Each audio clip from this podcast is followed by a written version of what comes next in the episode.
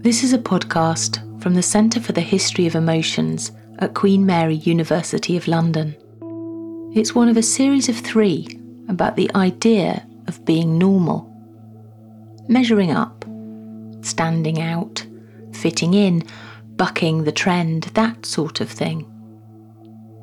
Elizabeth Wady and her husband Paul both have an autism diagnosis. Paul has written a book, Guerrilla Aspies, about what that's like, and also performs a show where he tries to convert the audience to autism. He welcomes them to the new normal. And My name is Paul Wady. And I'm Elizabeth Wady. Uh, we've been married 10 years in December. Uh, first had a diagnosis for autism, December 2004, at the age of 41. So I wrote a book on training autistic people to be neurotypical, which is meant to uh, reflect all the paradoxes and all the madness of not being autistic, the tragic and unfortunate, as my wife and I think of them, or the neurotypicals, or the so-called NTs, as we call them. and the performing is, is a workshop using PowerPoint, which trains audiences to be autistic. So I have an audience autism conversion show. What's the title of the book? The it's called Guerrilla Aspies. Now, Aspies is a slang expression for Asperger's syndrome, which is very popular in the community. And guerrilla refers to our covert nature. Could you talk me through? You've used some of these terms neurotypical, neurodiversity, neurodivergent.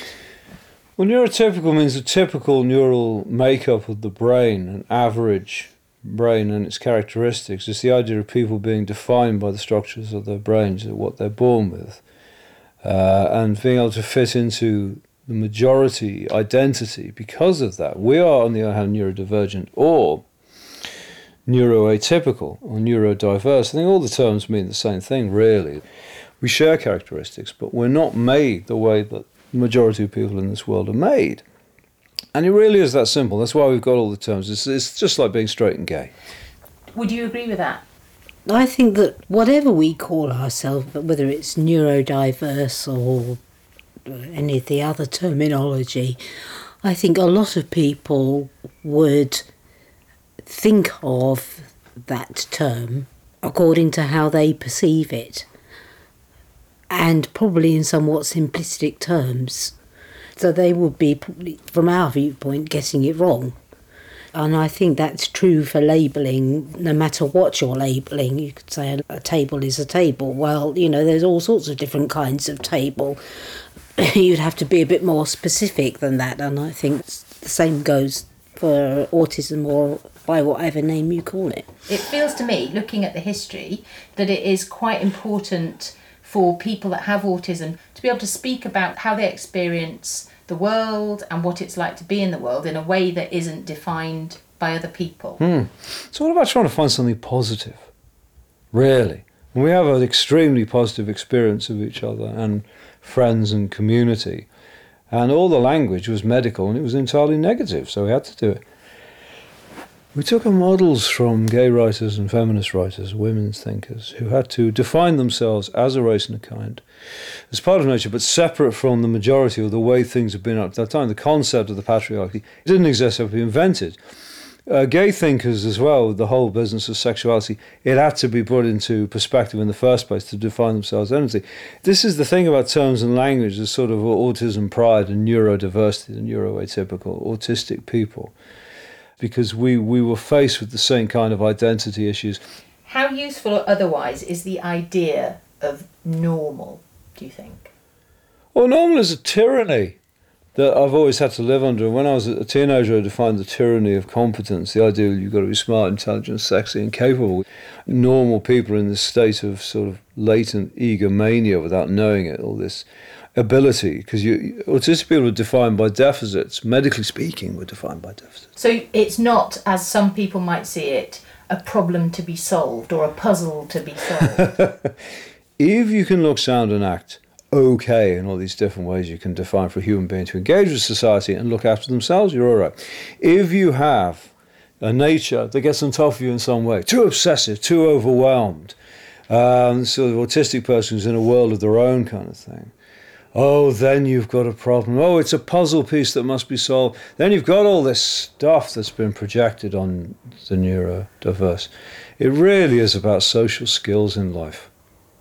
It's that simple, you see. And if you are able to get on top of, of your your nature and make it work for your advantages in terms of abilities or just the way you relate yourself. You develop a certain kind of personality, even if it does get you in jail or it gets you into a monastery or a convent or it gets you into the civil service. Um, you see what I mean? A library. That's how it's the world. It's the world you've got to worry about. Do you think that people on the autistic spectrum have different emotions or feel them more intensely or less intensely? Is it the same? Is it articulated different? Do you think emotions are experienced or expressed differently through through and because of autism? What do you think? I think both. Um, because I have in the past described myself as emotionally flat.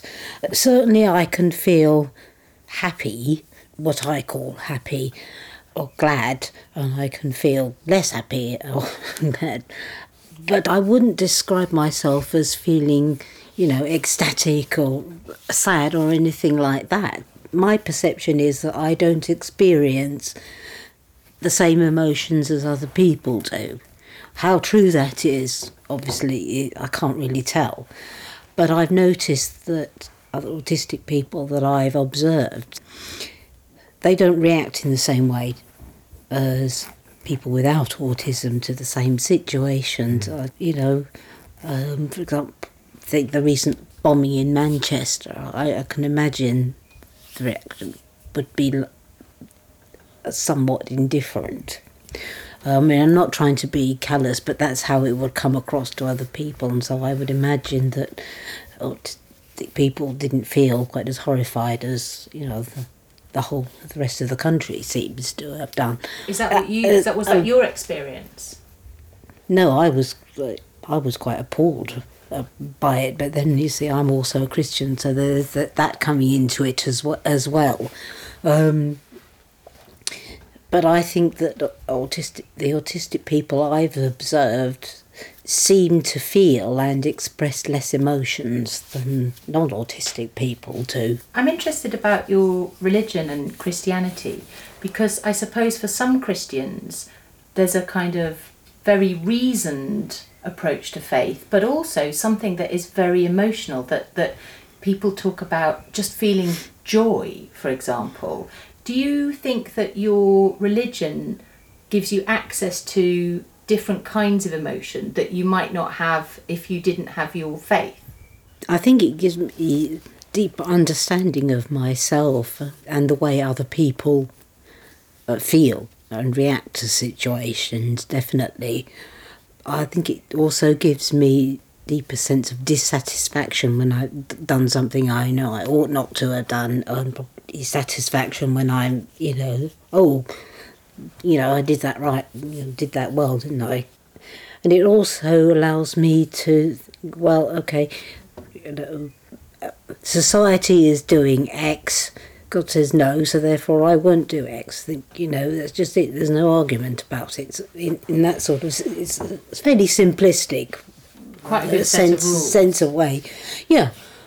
Uh, it also gives me a good uh, reasons and values to live by which I think a lot of autistic people may not be able to cope quite as well as I, and because they find it hard to fit in with society, whereas I fitted in with the Christian society quite well. Paul, what about you? Would you recognise that idea that people on the autistic spectrum have a different, either a different set of emotions or they feel them in a more subdued way? I quite agree with Elizabeth we just don't have certain responses, not a neurotypical set of psychological responses. And you can get into a lot of trouble if you don't feel the way other people feel or are supposed to feel in, in social groups the world over. It's one reason. live in London. It's a relatively cruel and boisterous place, which is very cosmopolitan. People from the planet with very different ways and customs, ways of relating. So it's a good place to hide. I'm always seen as very volatile and very emotional and very intuitive and very responsive, but I don't know how much of that is the is the adaptation to constantly come back quickly and how, and how much is real. Normally, I've been very emotional because I'm so scared of the world all the time. I'm constantly defensive and constantly joking. Um, it's very difficult to relax when you're autistic. There's a lot of uh, anxiety. We get we're very anxious people. So the primary emotions usually fear, anxiety. It's all the all the. If you go into the predator's house in the zoo, they're just sitting around. They've got nothing to worry about. They'll kill you. The, the alligators, the snakes. If you go into the small furry animals and marsupials, they're all the prey creatures, and they never stop moving. They're all wired and fly around all the time. We're very much the prey creatures. That's how we are emotionally. Do you see autism as an emotional impairment in some way? Is it a, Well- an emotional lack, or is it, as we You talked see- about before, something different? We see the worst kind of neurotypicals or, or very neurotypical females because they seem to have this emphasis on emotions and feelings and empathy and community and group, which looks to us like a form of mental illness. Uh, Mills and Boon, for example, is obviously a sick, perverted form of hormonal literature with no intelligence or rationality in it at all, which is the antithesis of science, which should be systematic. We've just got a completely different nature. Uh, you only got to watch The Big Bang Theory. You know, the absurdity of not thinking Doctor Who is the best television series ever created. No, I don't think it's it's a disability at all, except where you're in a situation every day where you have to have a certain set of emotional responses we don't have. Can you give an example? You can't really make these generalizations, which is a really boring answer. So, do you think it's that this kind of emotional uh, expressiveness or competence is overvalued in our society? Oh, overvalued. Try going to America. You get interviews with people there on the television or film, they start bursting into tears, and I'm American, and something happened to me, and they start cracking up. It's like, why don't you just answer the question? Yeah, it's very tragic, somebody died, and I'm a grown up, and you just got to live with that, and that's life, you know. But there seems to be a lot of tradition of being reduced to tears and feeling things. It's very, it's pathetic. Uh, autistic people just get on with it in life. Do you agree with that, Isabel? I'm not comfortable with um, what what I see as overexpression of of emotions. Many situations, I would agree with Paul. I think you know there's no need for that sort of behaviour. It's just silly, and oh god, I'm going to go out and make myself a cup of tea when it comes on the screen or something like that. But these kind of questions that I'm asking are, are often talked about in relation to people that have autism. That somehow, in order to be a normal human being, you've got to have all of this kind of emotional range is really important. Um, Well, if you look at um, so neu- neurotypical society, and you see the incredible range of emotions and ev- you know, particularly practically everything else um, that goes on, and you think, well, hang on, you know, most I would say a lot of neurotypicals don't have appropriate or adequate emotional responses to many situations as well. Yeah. So it's a bit difficult to say that um, everybody to be okay has to have all these emotional responses because I don't think I don't think everybody does. There's a sequel to the film Blade Runner is coming out. A film, science fiction film came out in 1982.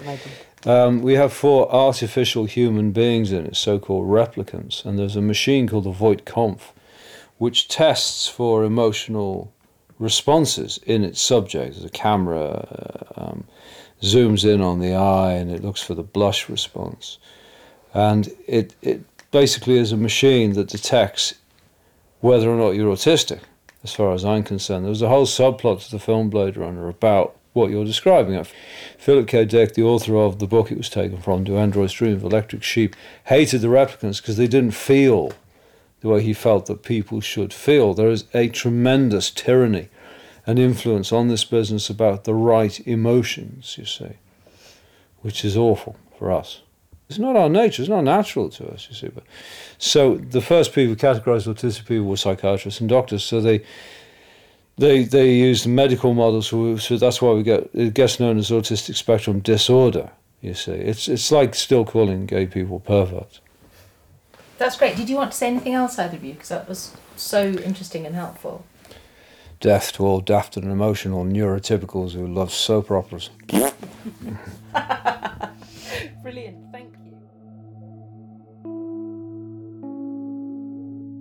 Thank you for listening to this podcast from the Centre for the History of Emotions at Queen Mary University of London. It was produced by Natalie Steed. For the 2017 Being Human Festival, the Centre for the History of Emotions is staging an event about emotional objects. On the 20th of November, at the Royal College of Nursing in London, we'll be exploring the stuff of feeling. Talismans, lost necklaces, found photos, fetishes, and objects hidden under the floorboards. Find out more and book a free place at beinghumanfestival.org.